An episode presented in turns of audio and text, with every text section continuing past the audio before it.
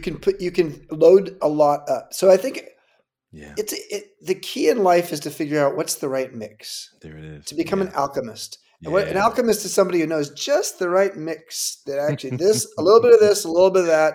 You put it together, and it and it's a powerful combination. There it is. And you get better at that with age. I will say, there's a lot of things you get worse at, at with age, but you you become an mm-hmm. alchemist as you get older because you know just a little bit of this. You're you're a mixologist of emotions. There it is.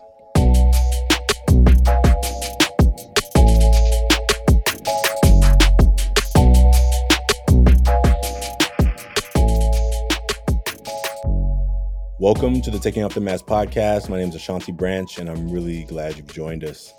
Today's guest is Chip Conley. Uh, Chip is an entrepreneur. He's an artist. He's an author.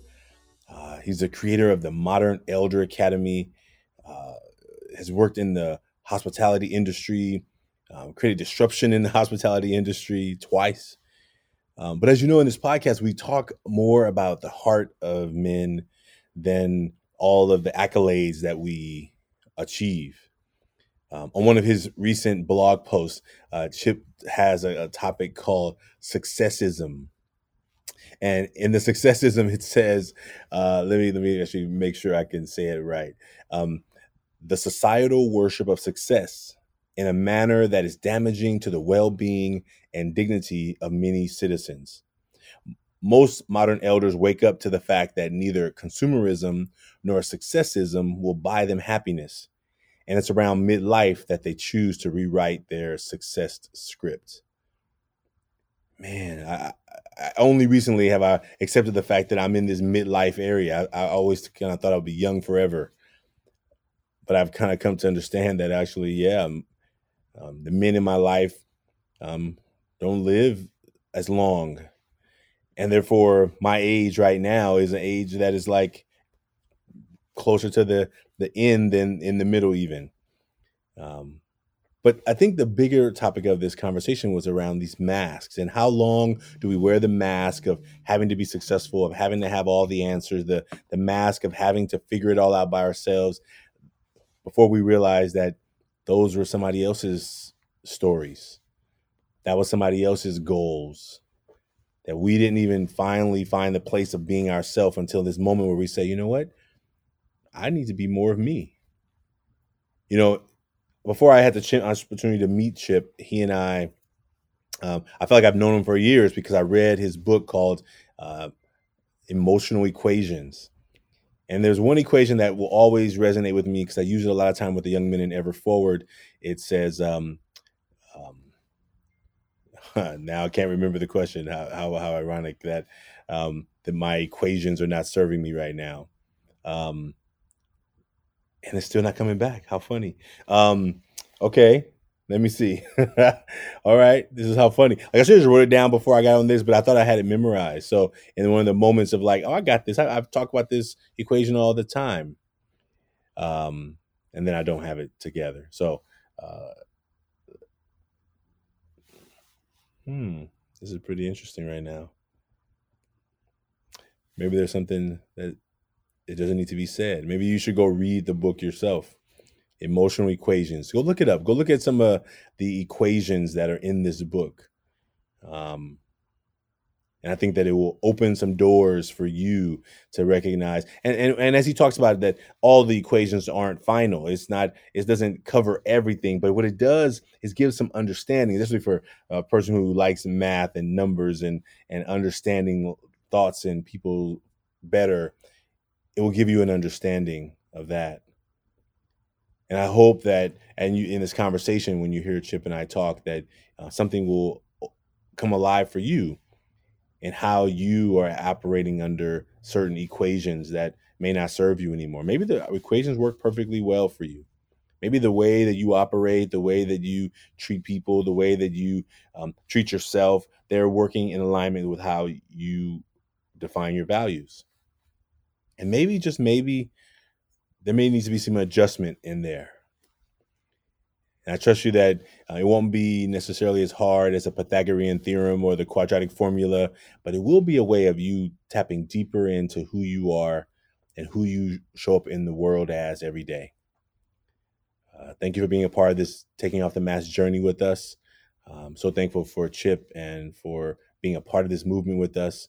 Uh, please share this with somebody who you feel can benefit from this conversation. And if you haven't yet had a chance to make a mask yourself, you can do that at 100kmasks.com. And we hope that this work will continue to add value to you and the lives of others around you.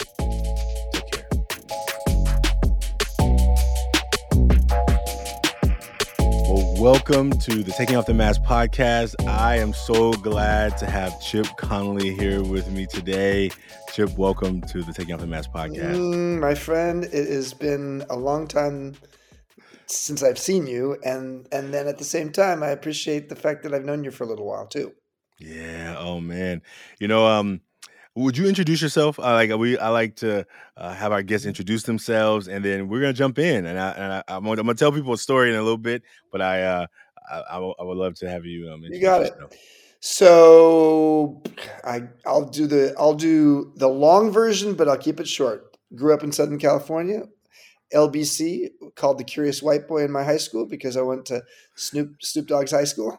Um, a few years older than him though, and then went up north to Stanford, Stanford Business School. Started a hotel company called Joie de Vivre, boutique hotel company, second largest in the U.S.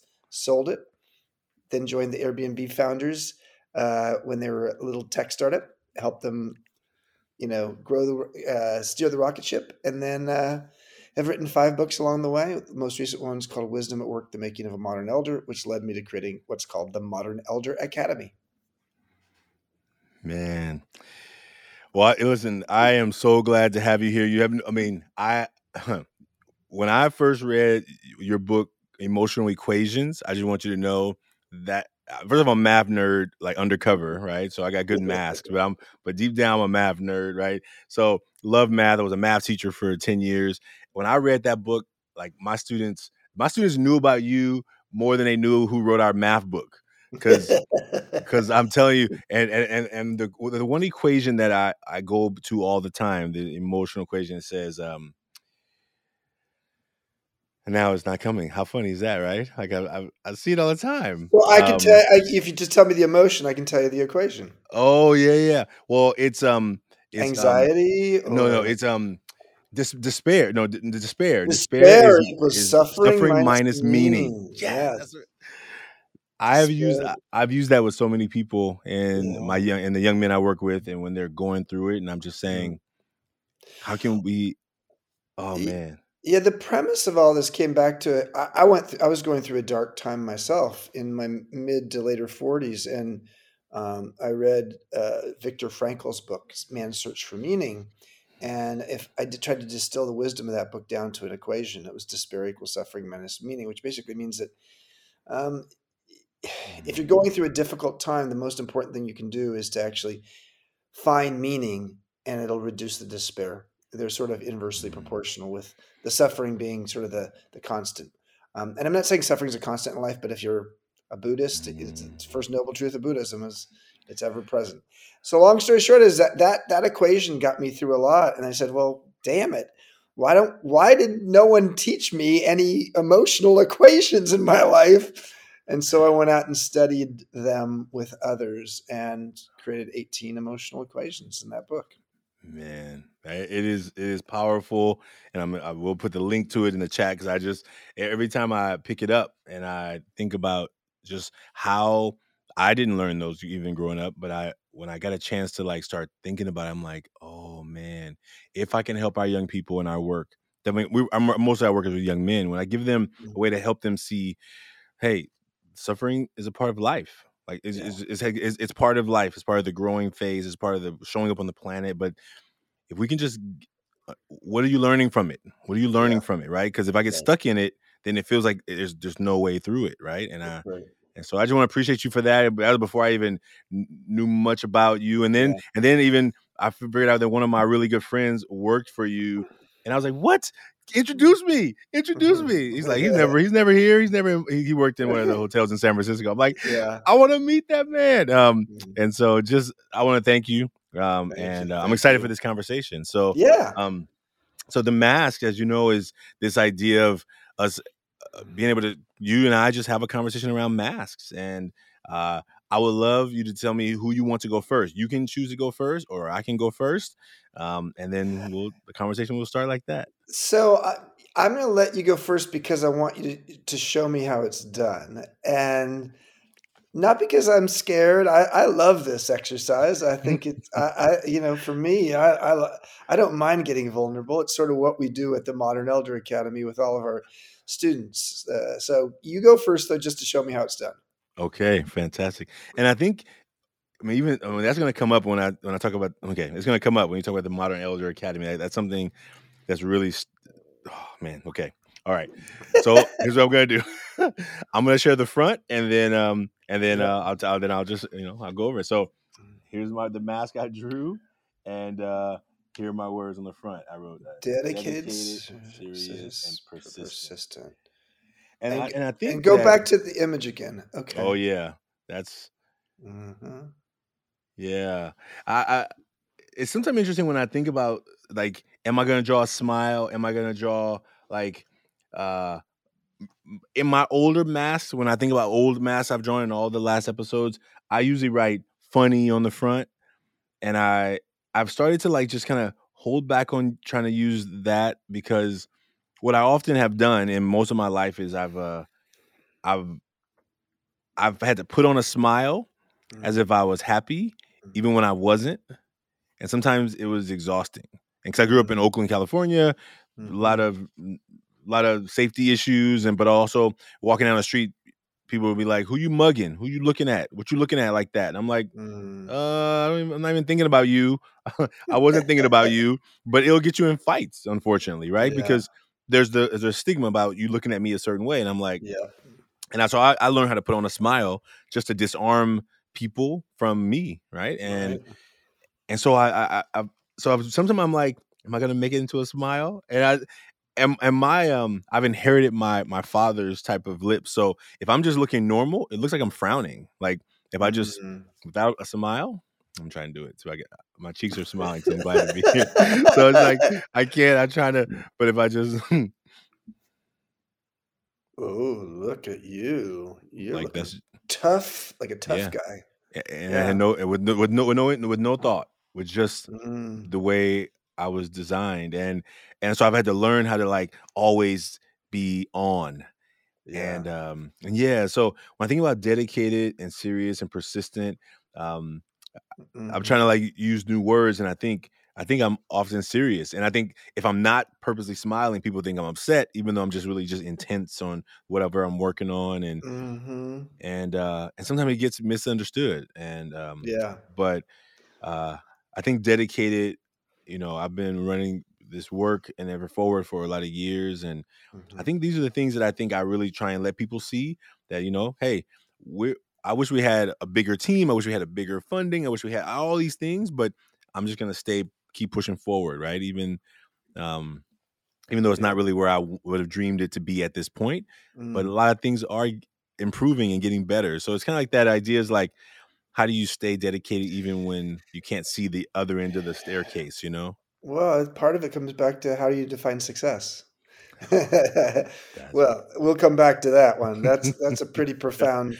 know, there's a there's a workshop we're working on right now in at, at the modern elder academy called success successful but not satisfied mm. um, and it's important there's an like there's an element of like for a lot of us, uh, you know, I'll, talk, I'll, I'll show you. I, we'll get back to that. Uh, okay, here's mine. there we go. Oh, can you see it? I, I can. I can. okay, can. so it looks like some sort of like just you know monk who's meditating because he's wise and he's curious, but he's also playful. Look at that smile. He, he's playful He's also sort of like a peace lover. You see the peace sign yeah. around his neck.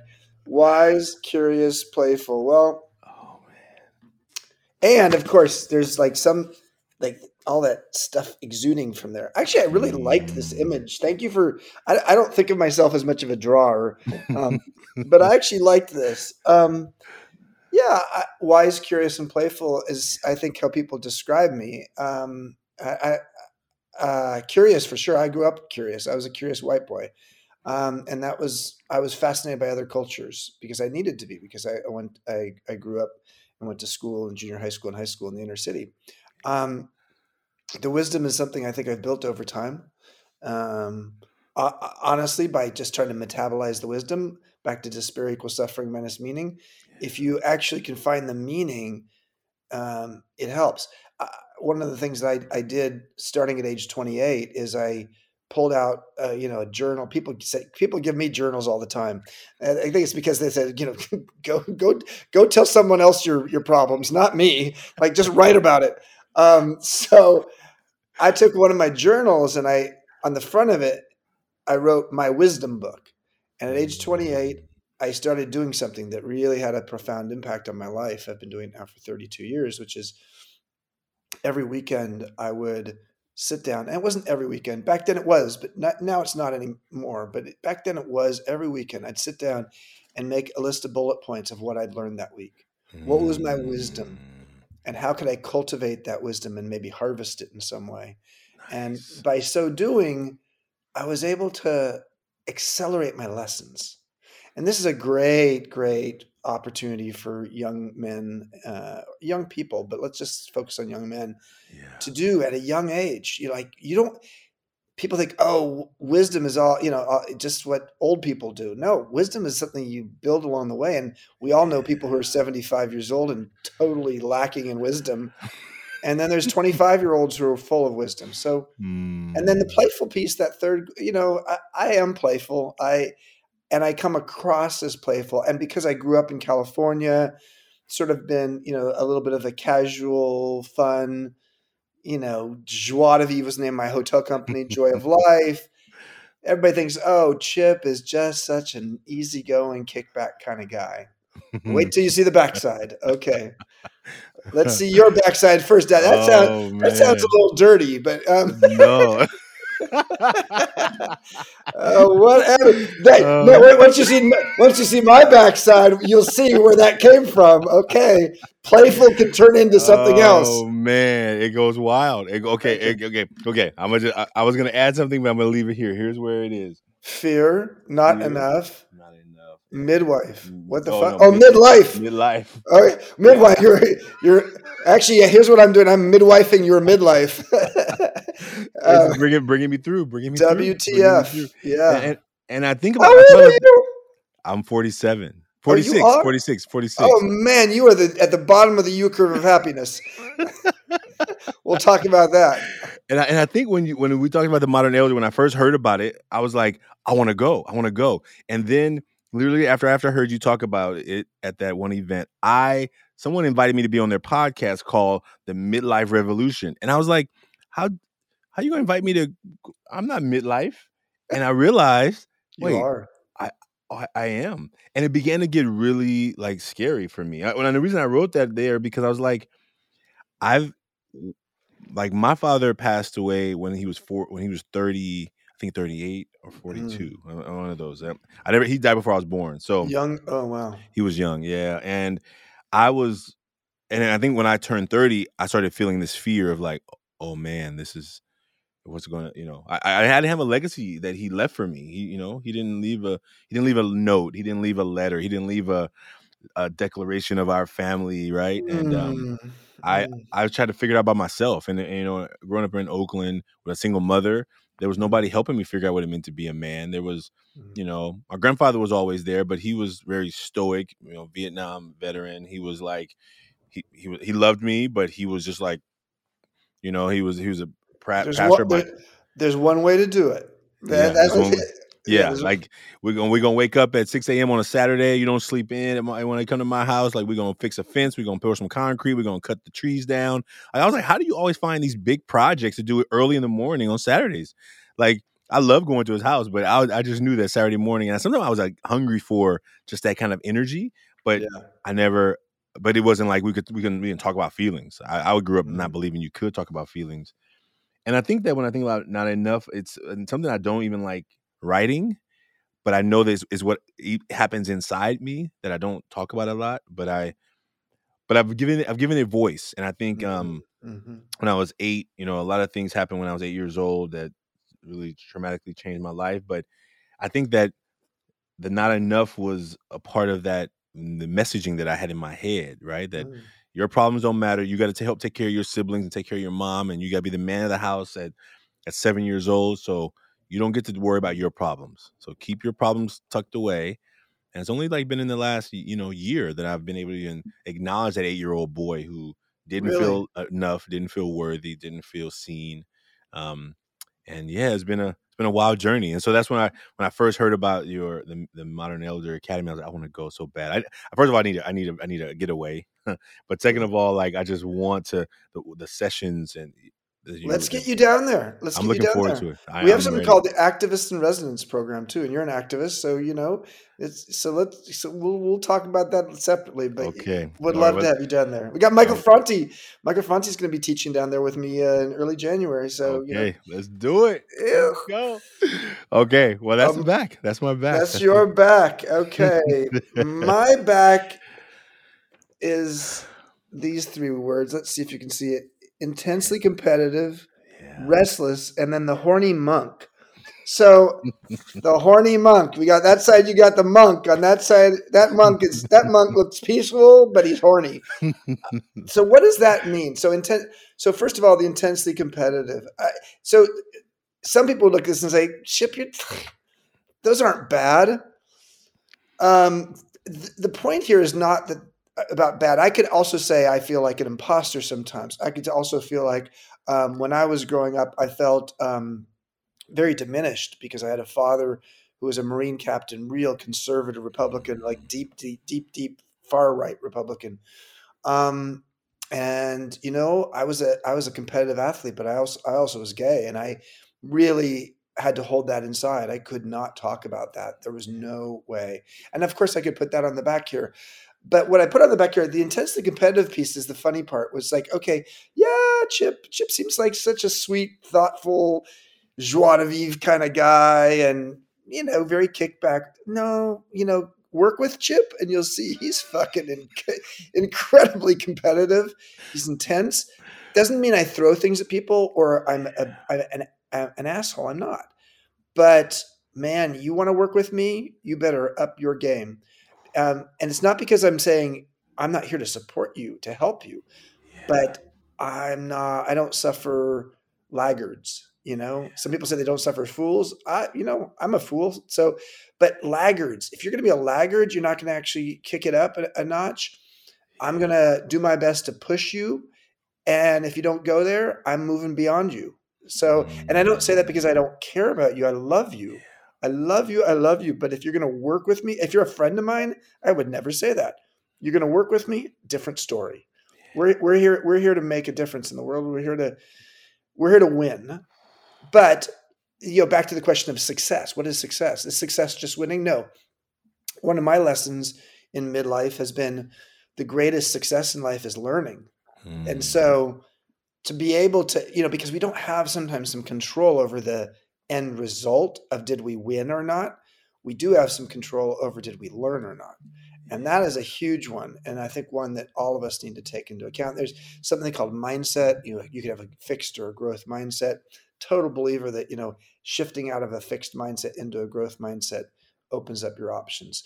Okay, so that's intensely competitive. Now, Mhm. restless, I am the, you know, okay, here's Chip meditating and he's just so and I am um, I've been meditating for almost 40 years and I am certainly I can come across especially having been on the board of the Esalen Institute for 10 years and being in environments where mindfulness is important.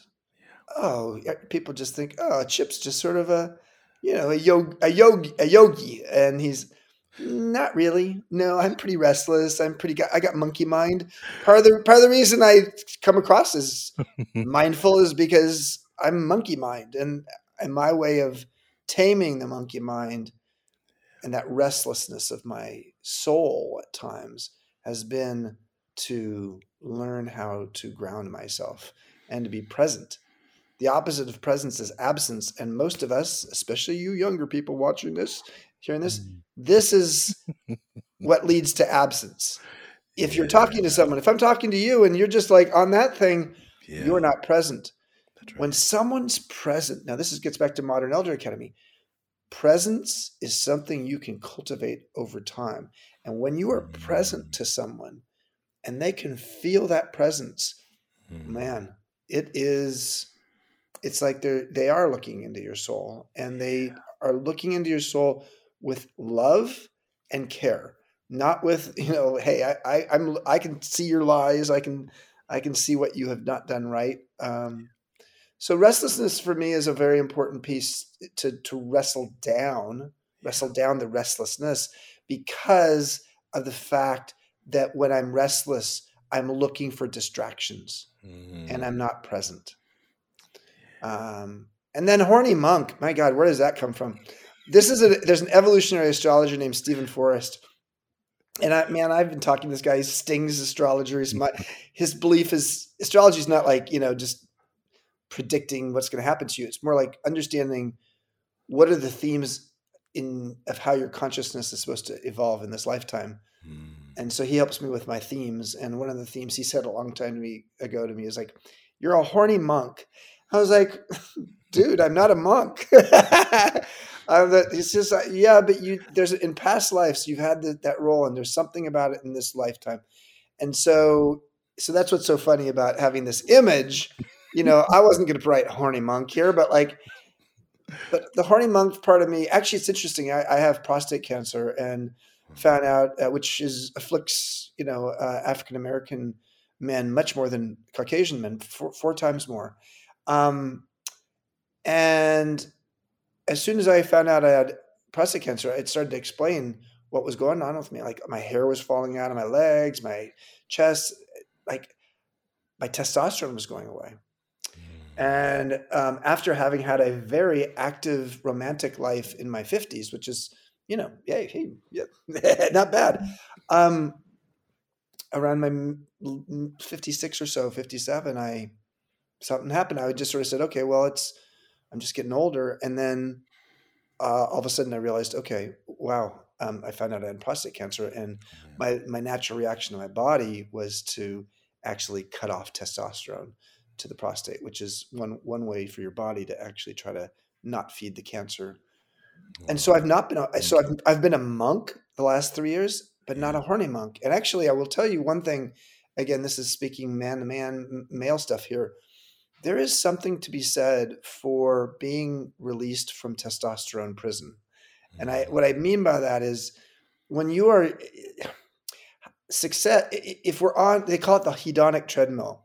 When you're on mm. the hedonic treadmill, you are just going out and pursuing. You're a you're a can do it person. You're like, okay, Yeah. pursue, pursue, pursue the happiness, pursue, pursue the car, pursue the you know million dollars or the hundred thousand dollars or or the ten thousand dollars. Pursue that girlfriend, that hot one, and then as soon as you get the thing you were pursuing and it's in your hand, it Yeah. not quite as interesting to you.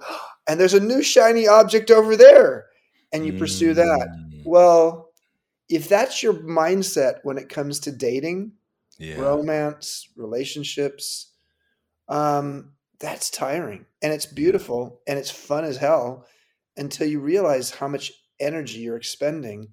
And it's all about conquest. Yeah. And um, conquest is a form of success. And so I'm shut. I'll shut up in a second, but I'll just say, Mm.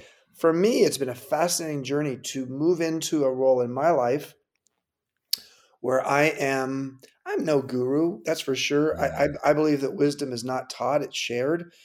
But I have moved into an era of my life where I am the modern elder, the wise elder, Yeah. um, both at Airbnb and now in my own organization, the Modern Elder Academy. And it is quite a beautiful place to be in my life where I am no longer a passion puppet. I am no longer, I love alliteration. I, I was, you know Yeah. what? I was meant to be a rapper at some point in my life. I, don't know. Uh, I do like all the way la- language works together. Um, but the passion puppet of just like, pew, there's like some puppeteer, puppeteer, Yeah. you know. Okay, I'm shutting up. Oh man. That was, No, a, you- I just, I laid a lot on you there. No, that's I mean that's that's exactly what it's about. I mean, thank you. I mean, I'm I'm taking it all in. I like the passion puppet. I like the idea of like when you say the words just come to you because I think sometimes I think words come to me, but I'm not. I don't believe in my writing skills, so which is why I've been having a hard time writing this book and man. First of all, just thank you for sharing your story. Now, first of all, I just want to start there and um appreciate that because um I, I mean I wrote you know about the astrology and about the hedon, hedon hedonistic treadmill. Yeah. Uh, that one is.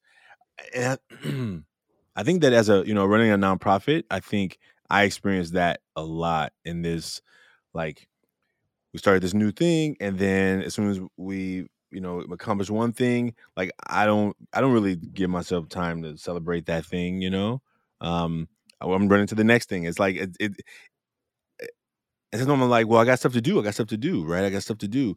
And I think when you put it in words around like being competitive and like how people experience you when they work with you or for you, I Mhm. think that's what I've I've learned that a lot, and I've learned it the hard way because, um, like I think I, I'm I'm like cool and nice, and I want to be smiling all the time, and I'm fun. And then somebody wants to join the team, I I I'll hire pretty quick, right? Like, oh man, you passionate about this work, like you, I feel like you got good energy, and then they get there and they're like, I'm like, what's what's, and then it's a whole nother, Yeah. like I mean, it's still me, right? But it's like there, there's that intensity that oftentimes if you just see me how I have to operate in the world with always the big smile, it is not clear that that that I'm I'm, I'm driven, right? I'm I'm hungry and I'm I'm so driven. I totally get that. I- uh, and and let's just be clear that what's true of us in our lives, often the thing that is one of our whether it's our biggest shame or it's our greatest glory, when it's not m- modulated properly, when you don't know the right alchemy for it, like what's the right mix, it can be out out of bounds. And and Mm. so being driven is a especially for young people who have not been in environments where they felt like being driven was going to actually serve them. right, Um, right. But being driven can be a really beautiful thing, and then it can drive you off a fucking cliff. Oh Um, it, it, it, whether it's you know the, the body keeps score and how you how your body just gets overwhelmed by it, or it is the one dimensionality of your life, yeah, the narcissism that can come with it in terms of okay, it, the world revolves around me. These are things that happen with driven people. Um, and oh, but let's go to this one.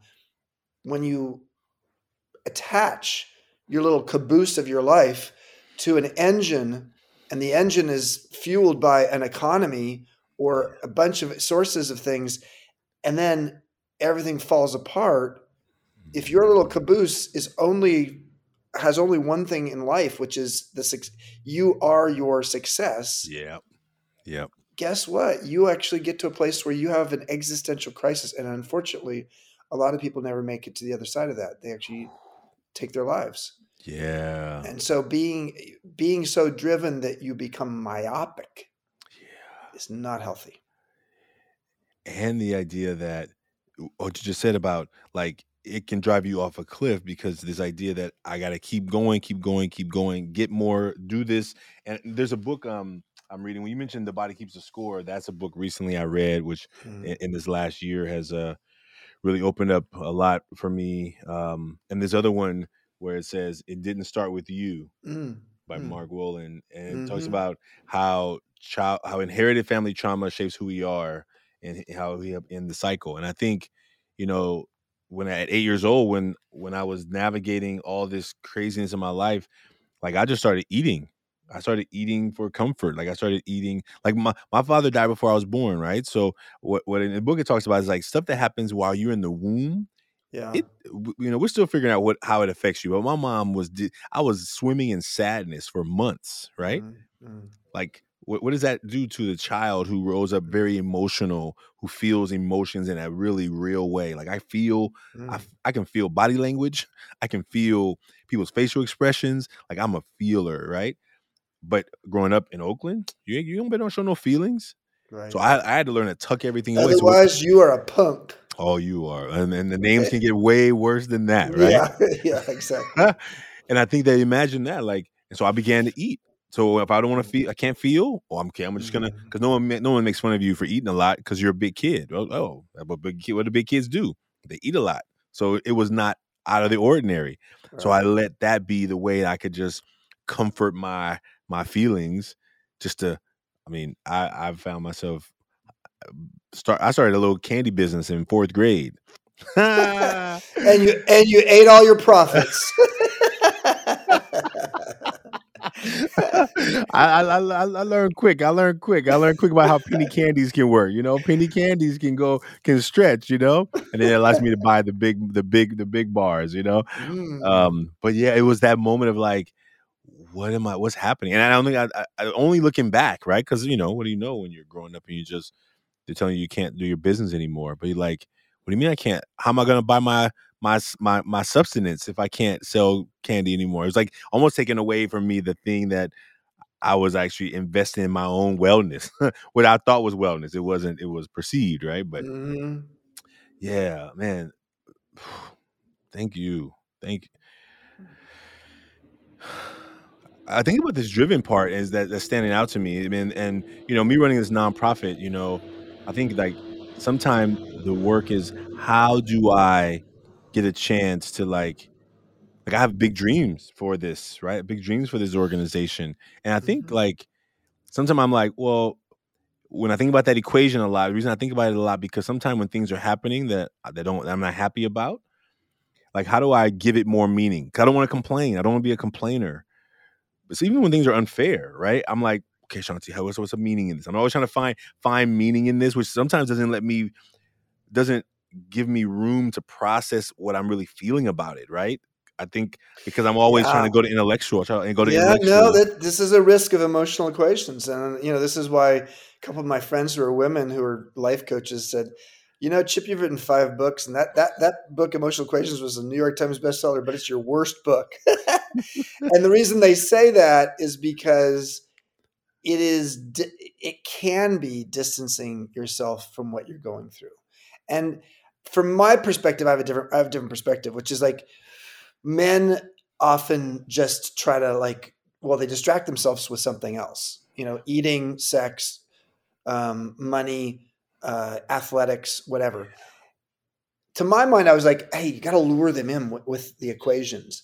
Yeah. Once they're lured in with the equations, maybe then they can actually sink into those equations. Yeah. But that that I don't think I really articulated that enough in the book because the book is really more like the you know the intellectual framework for thinking about okay disappointment equals expectations minus reality hmm, that makes sense mm-hmm. anxiety equals uncertainty times powerlessness so you get into these equations but yeah if you especially if do not for those of you who might read that book do not read it from cover to cover. That is like eating a box of chocolates all at once.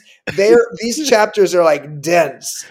They're not long. They're like 10 pages long but there are a lot there. And you got to let some time to let your emotions happen. So yes i think your point is well, was well taken is that um, let's start by saying emotions. We no none of us were, you know, none of us had a class called Emotions 101.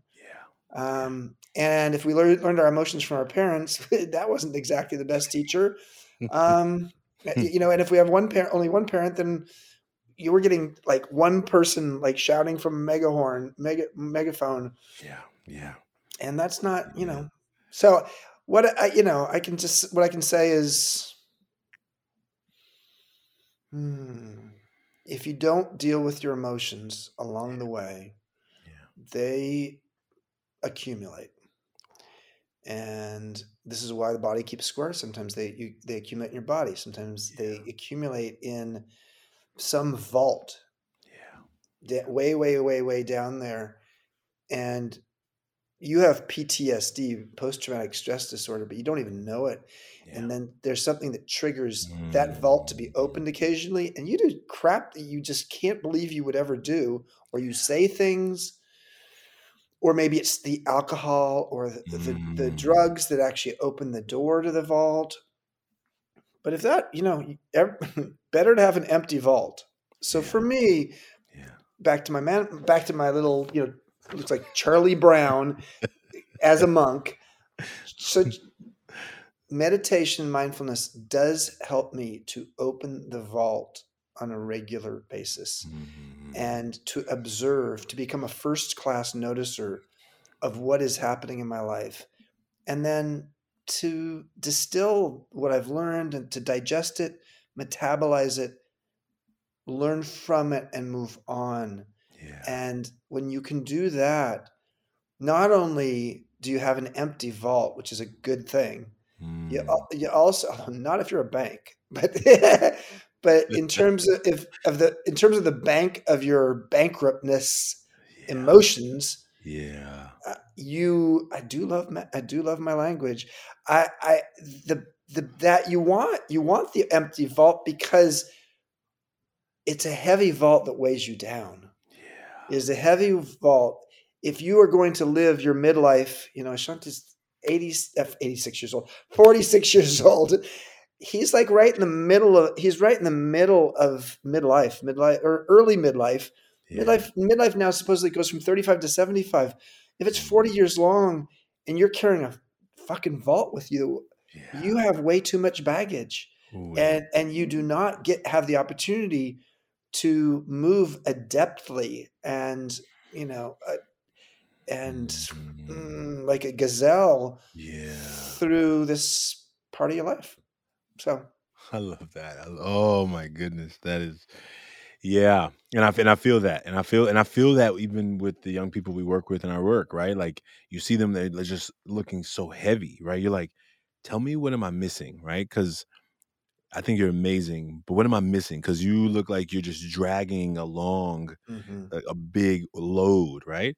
And I think giving them room to like, I tell them it's like letting the steam out, right? Like letting. The, I love that open the vault. I really like that, and I think I appreciate that for. well they're carrying the family load as the book you just put you you just showed me is like they're not just carrying their own load they're carrying and this is you know this gets into a bigger conversation which we don't have time for right now Yeah. which is you know the reparations and and and cultural load and um, I'll just say a couple quick things on that. I mean, yeah, it's not you know people get all wrapped up talking about reparations about the financial reparations. It's like mm, it's like the emotional reparations that the, that is frankly the more meaningful one. Financial is important too, but there's an there's an emotional reparation. Um, and, and there's just you know having been the other i know you know i think america should have a day called bto and when i was a young kid Mm, there's a band called Bachman Turner Overdrive, a Canadian band. BTO would be Be the Other Day. Be the Other Day. mm, And, you know, for being a white guy in a, in a non white school, I got to be the other in, you know, my teen years. Um, coming out as a gay man, playing on an all American water polo team, being in a fraternity, not easy. Being in an MBA program, not easy. I know what it meant to be the other. At Airbnb, I was twice the age of the average employee. So I was the old guy. I was the other. We need to help the world see what it means to be the other because when you are the other in the in an in you and you are the person who's in the dominant paradigm, whatever the dominant paradigm is, it can vary, but let's say generally in the US it's straight white males um, of age, uh, of a certain age. And so when you're in that paradigm, people look to you, and this is why you're smiling a lot, Ashanti. yeah. This th- they look to you and they almost expect that you are supposed to be the voice for your demographic, Yeah. which is a if I go into an environment and like I'm the only gay person there and everybody just says, well, whatever comes out of his mouth is just representing that whole collection of people, yeah. you know what? That is a that is a motherfucker in terms of a responsibility and a weight you are holding, That's right.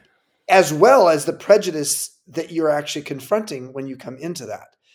So I say that, you know, and I, I, I, you know, I, have, I had, I have a African American uh, foster son who's 45 years old now, um, and I, I'm a great grandfather of an African American um, one and a half year old.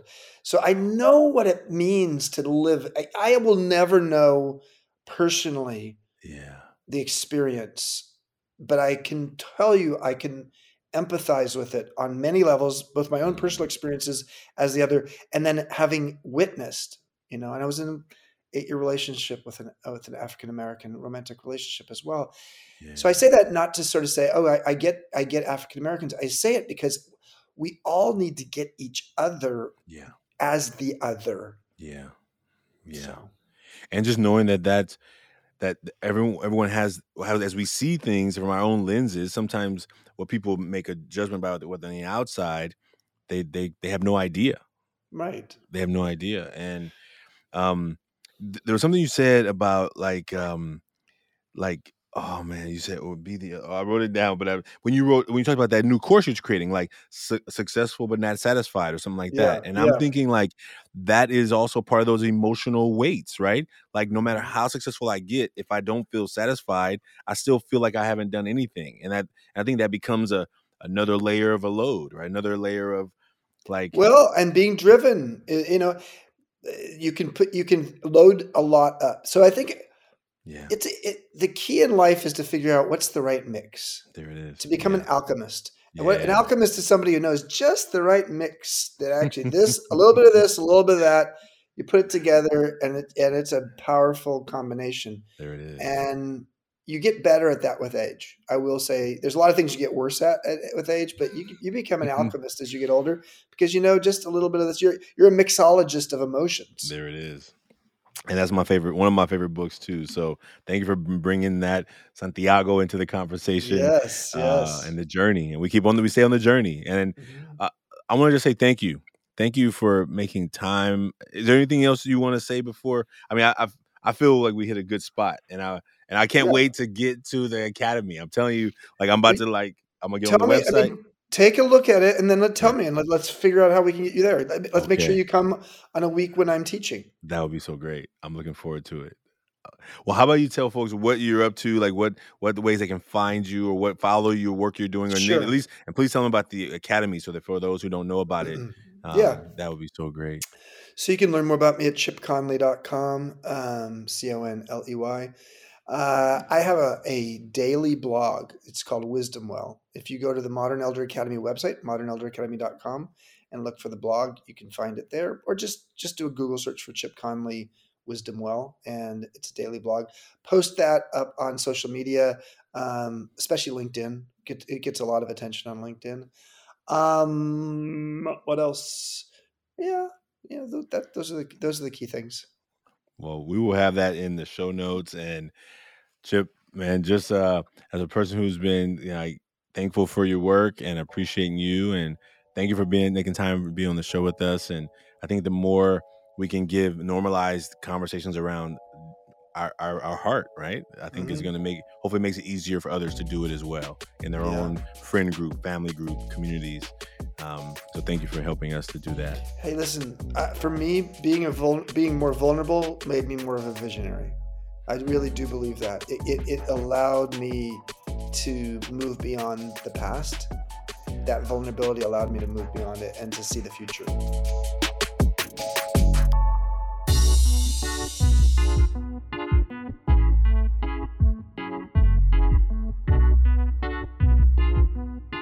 Taking Off the Mask podcast is produced by Ryan Louie.